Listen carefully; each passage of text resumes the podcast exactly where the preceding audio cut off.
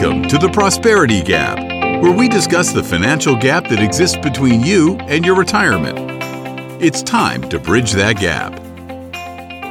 Hey, Prosperity Nation, welcome to another episode of the Prosperity Gap, the show where I help you bridge the gap that exists between you and your retirement. My name is Dave Hall. I'm the Prosperity Guy, and I will be your host. If you've not yet taken the opportunity to subscribe to the show, please make sure you do so. We release new shows every Friday, and I want to make sure you do not miss out on any of our great content. Today's show is being brought to you by eTrends Group, CPAs and strategic advisors. If you are tired of the struggles that come from trying to manage your own taxes, accounting, or bookkeeping, then you need to reach out and let the professionals at eTrends Group give you a hand. To learn more about their services and how they can help you with your common and not so common financial problems, go to www.etrendsgroup.com. Now, if you have questions about anything I talk about as I go throughout today's show, or if you have questions in general about tax free or risk free retirement, please go to my website at theprosperityguy.com. I have a section on my website where you can send me your questions, and I'll do my best to answer them on one of my future shows. Now, in today's show, I will be talking about the taxable bucket. If you joined me on my podcast from last week, you may remember me talking about how there are millions of different investment options you can choose to fund your retirement, but that the planning process is as simple as a three bucket system. These three buckets are the taxable bucket, the tax deferred bucket, and that magical bucket that I call the tax free bucket.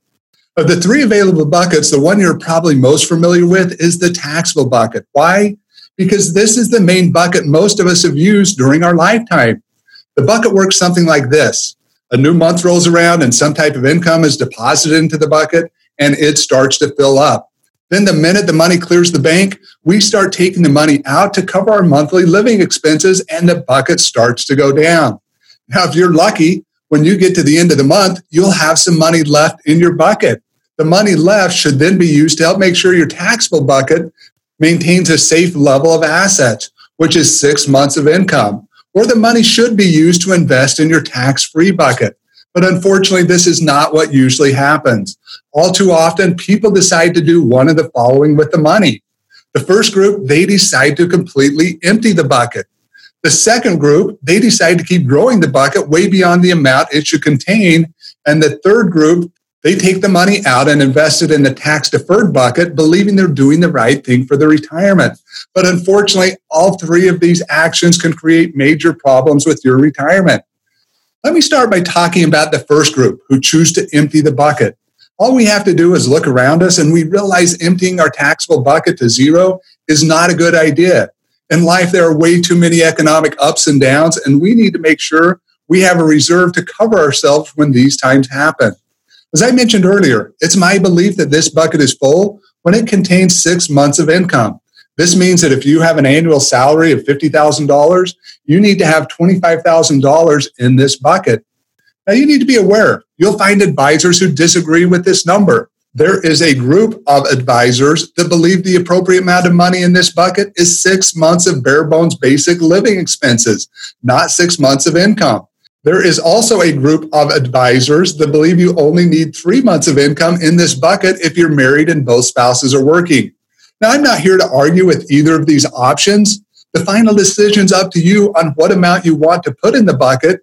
But I will tell you that what I found over the years of doing this is that for most of the people, the problem isn't when they follow the advice of one of these other advisors. The problem is when the bucket is emptied out to zero or when they overfund the bucket. Now, what's so bad about overfunding the taxable bucket? The biggest problem is you have succeeded in subjecting the assets in this bucket to a bunch of unnecessary risks that can derail your future retirement. These risks include inflation risk, market risk, and tax rate risk. Since each of these risks can create a major problem with your future retirement, let's take a minute and talk about each of them. The first risk we need to talk about is inflation risk. Inflation risk is the risk that your investment earnings will not keep up with annual inflation. If you listened to last week's show, you may remember I shared a story of my client who was so risk adverse, he kept all of his money in a bank account, completely ignoring inflation risk. But unfortunately, inflation risk wasn't ignoring him. In fact, if you look at what happened to the million dollars he had in the bank, over the last five years, he lost over $100,000. Yes, $100,000 worth of buying power to inflation. And yet he was only able to earn between four and $500 of interest during this time. You may not realize it, but inflation risk is one of the biggest risks facing most retirements. It single handedly is destroying thousands of retirement plans because retirement assets are not structured correctly to overcome the risk. And please be aware the problem isn't just during the years you are trying to grow for your retirement, it also applies once you hit retirement. As you approach retirement, inflation risk becomes even more concerning because many people are on a fixed income in retirement. And when you're on a fixed income, the longer you live, the worse your retirement is going to look. A good way to calculate inflation risk in retirement is to use the rule of 72. Most of you are familiar with the rule of 72 because you've used it with your investment accounts. The rule of 72 is used to determine the approximate years it will take for assets to double. So let's assume you're getting an average rate of return of 8%. If you take 8% and divide it into 72, you learn that it will take about nine years for your assets to double. Well, as exciting as this formula seems when you're growing your assets, it gets equally as discouraging when you reverse the calculation against fixed income in retirement. Let's assume, for example, you're retired and your fixed income is $40,000 and that inflation is 3%. If you take 3% and divide it into 72, you get 24. So in 24 years, the purchasing power of your $40,000 has just been cut in half, only $20,000. I hope you're starting to see some of the major issues inflation risk can cause with your retirement. Now, many of you may be hearing what I'm saying here and thinking to yourself, no worries. I have my money invested in the stock market, and the average stock market returns have been way higher than inflation. So, what do I have to worry about? Well, the answer is you have a lot you still need to worry about. What you now have to worry about is stock market risk, which is the risk that the stock market is going to go down and negatively affect your retirement. When you're young and investing for the long term, stock market risk can usually be overcome because historically, after the market goes down, it comes back up. But what happens when you get closer to retirement and the time you will need to use these funds to cover your basic living expenses? When this happens, it becomes disastrous to your retirement because a down market in the early years of your retirement can cause you to run out of money up to 15 years faster than you expect. Now, I don't know about you, but I don't know anyone that wants to run out of money 15 years before they pass away. In fact, the most important years to avoid stock market risk are the five to 10 years leading up to retirement and the five to 10 years after you retire. The last risk I want to talk about that you'll face if you overfund your taxable bucket is tax rate risk.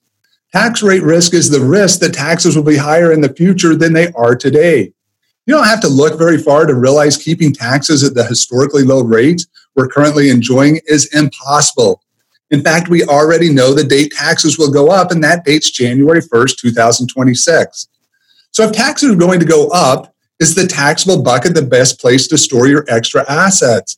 Absolutely not. Not only will it cause you to lose more of your money in retirement in the form of higher taxes, but having this much money in your taxable bucket may also create provisional income. Now, what is provisional income, you ask? Provisional income is the term used by the IRS to determine if your Social Security benefits are going to be taxable in retirement. Provisional income is made up of your taxable income, your tax free municipal bond income, and one half of your Social Security.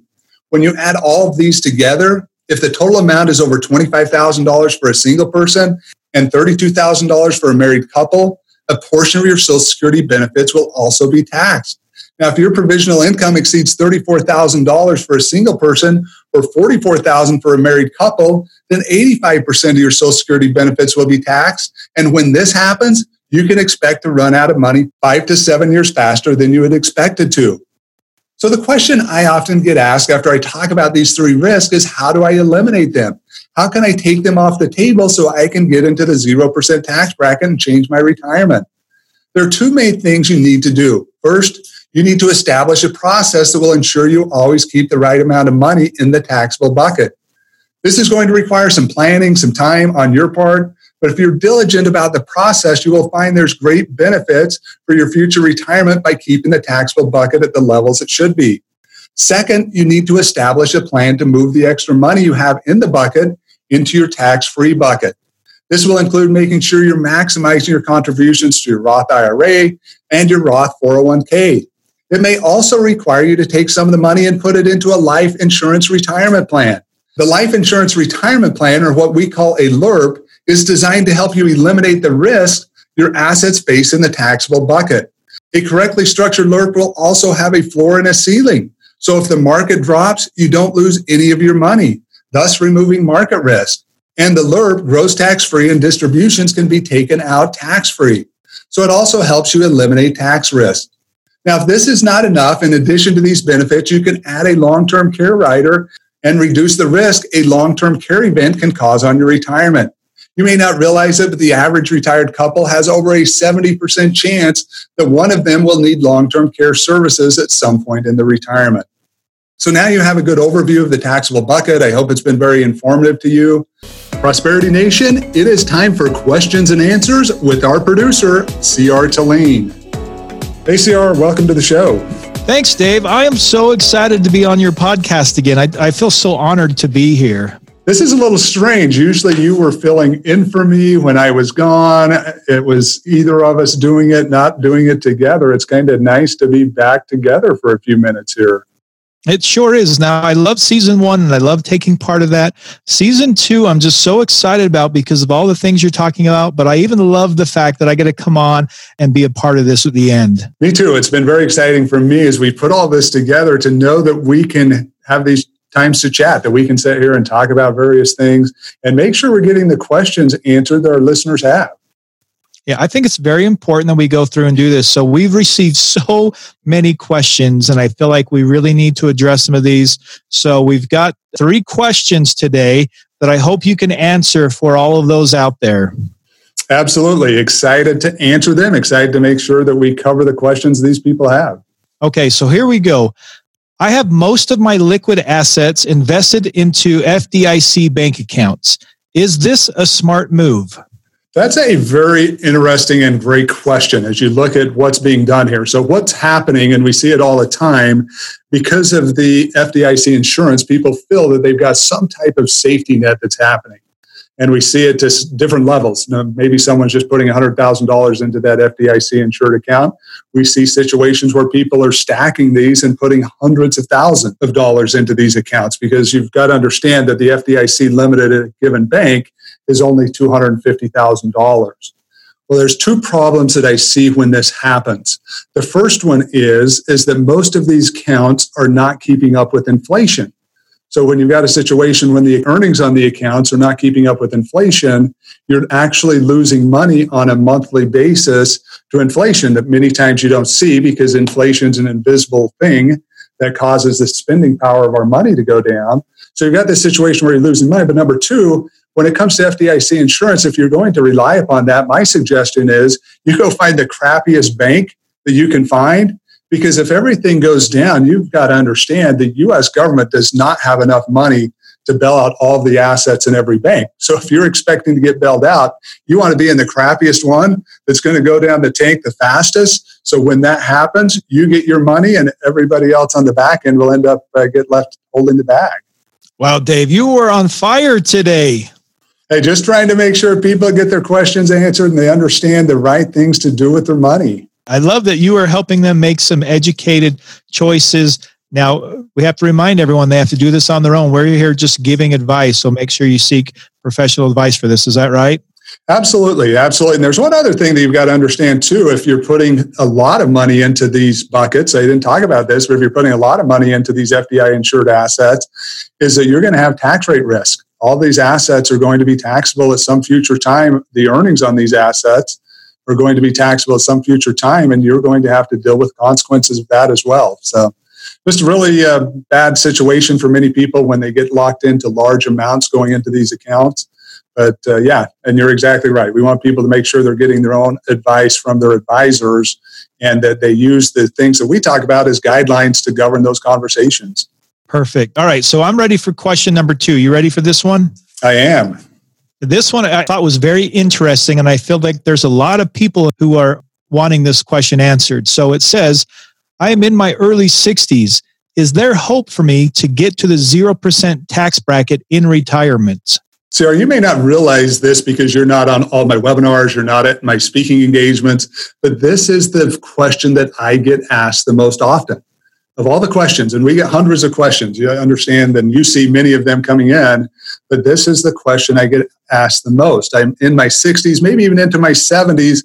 and I still get there? Well, the biggest thing people need to realize if you're living to age 65, for a male, your average life expectancy is 84. And if you're a female, it's 88. And there's a 25% chance that one of you is going to get into your 90s. So, what I'm saying is there's a lot of retirement left, even if you're in your 60s or 70s. We have five years now that we can prepare for higher taxes. Great opportunity. We do thousands of different plans with people in their 60s and 70s to help get them prepared. Now, for some people, because they may have pensions, they may have other situations that we can't get them to a full 0% tax retirement but what we're able to do is to help get them through the hurdles to get as much of their income into the 0% bracket as possible to make the transition into retirement much easier to where they're not faced with so many risks as they get to a point when it's very difficult for them to earn the money that they're going to need in the future if they run out. So, this coming from Lloyd Christmas from Dumb and Dumber. So, you're telling me there's a chance I am telling you, there's a very good chance. So, yes, there's a great opportunity for people to do planning still. And 20, 30 years, it's the longest period of self imposed unemployment any of us have ever had in our lives. And you're going into it with this belief. Many people fail to realize how long they're really going to live. If you ask most people, they think, oh, retirement's not that long. Well, it really is a long time if you're getting into your 80s and 90s and you're retired at 62, 65, 67 whatever your retirement age is for you and your situation. And that is such great advice. Now I'd like to go through and ask the final question of our question and answer today. Is a health savings account a tax free asset? This is another question that I get asked quite often, and it gets brought up when we're going through the tax free bucket and what should be in the tax free bucket. Many people bring this up. But one of the things you've got to realize with a health savings account or an HSA, it is a great opportunity but we don't deem it a complete tax free asset because there's a chance if you don't use it for health costs or medical costs that you would have to pay tax on the earnings in the investment. Now, that being said, I'm not trying to steer people away from health savings accounts. If you can do them, number one, you're putting them in and getting a tax deduction. Number two, you have tax free growth. And number three, if you can use it for health costs or medical costs, you get tax free distribution. So it can be a great tool we just don't include it in the overall tax free bucket because there is a chance if you don't need it for medical purposes that you would have to pay tax in the future. Wow, just like that, three questions in and out. Dave, you're amazing just trying to keep up with the listeners. They've got so many great questions. And that's the fun thing about what we do is they're always coming up with new questions and they really want to understand what it is we're talking about. That's the other thing that's been exciting for me. We get so much engagement because this is something new for many people, the concepts we teach, but it makes so much sense. Once they hear it, they're like, that makes sense. Why have I not heard it? I have a lot of questions to better understand it. And that's what we're here for is to help make sure those questions get answered and we get them on a path to tax free and risk free retirement. Now, I have one question from me. Do I get to be on next week's show? You do get to be on next week's show. This is going to be a weekly experience for you and I. It's great because I live in Puerto Rico right now. You live in Utah. We don't get to see each other much. This will give us an opportunity to connect for a few minutes and give the listeners an opportunity to continue to enjoy you being part of the show. Well, thanks for having me on the show. I love being part of your podcast. Absolutely. Thank you, CR, and thank you for joining me on today's podcast. Next week, I'll be talking about the tax deferred bucket and what you can do to make sure it's funded correctly to limit tax rate risk in your retirement. Thank you for joining us today for this episode of The Prosperity Gap. If you want to learn more about the Prosperity Guy, or if you have questions you would like answered on a future show, go to theprosperityguy.com. While on the site, take time to look around. We offer a number of educational opportunities for those who want to learn more about tax free and risk free retirement.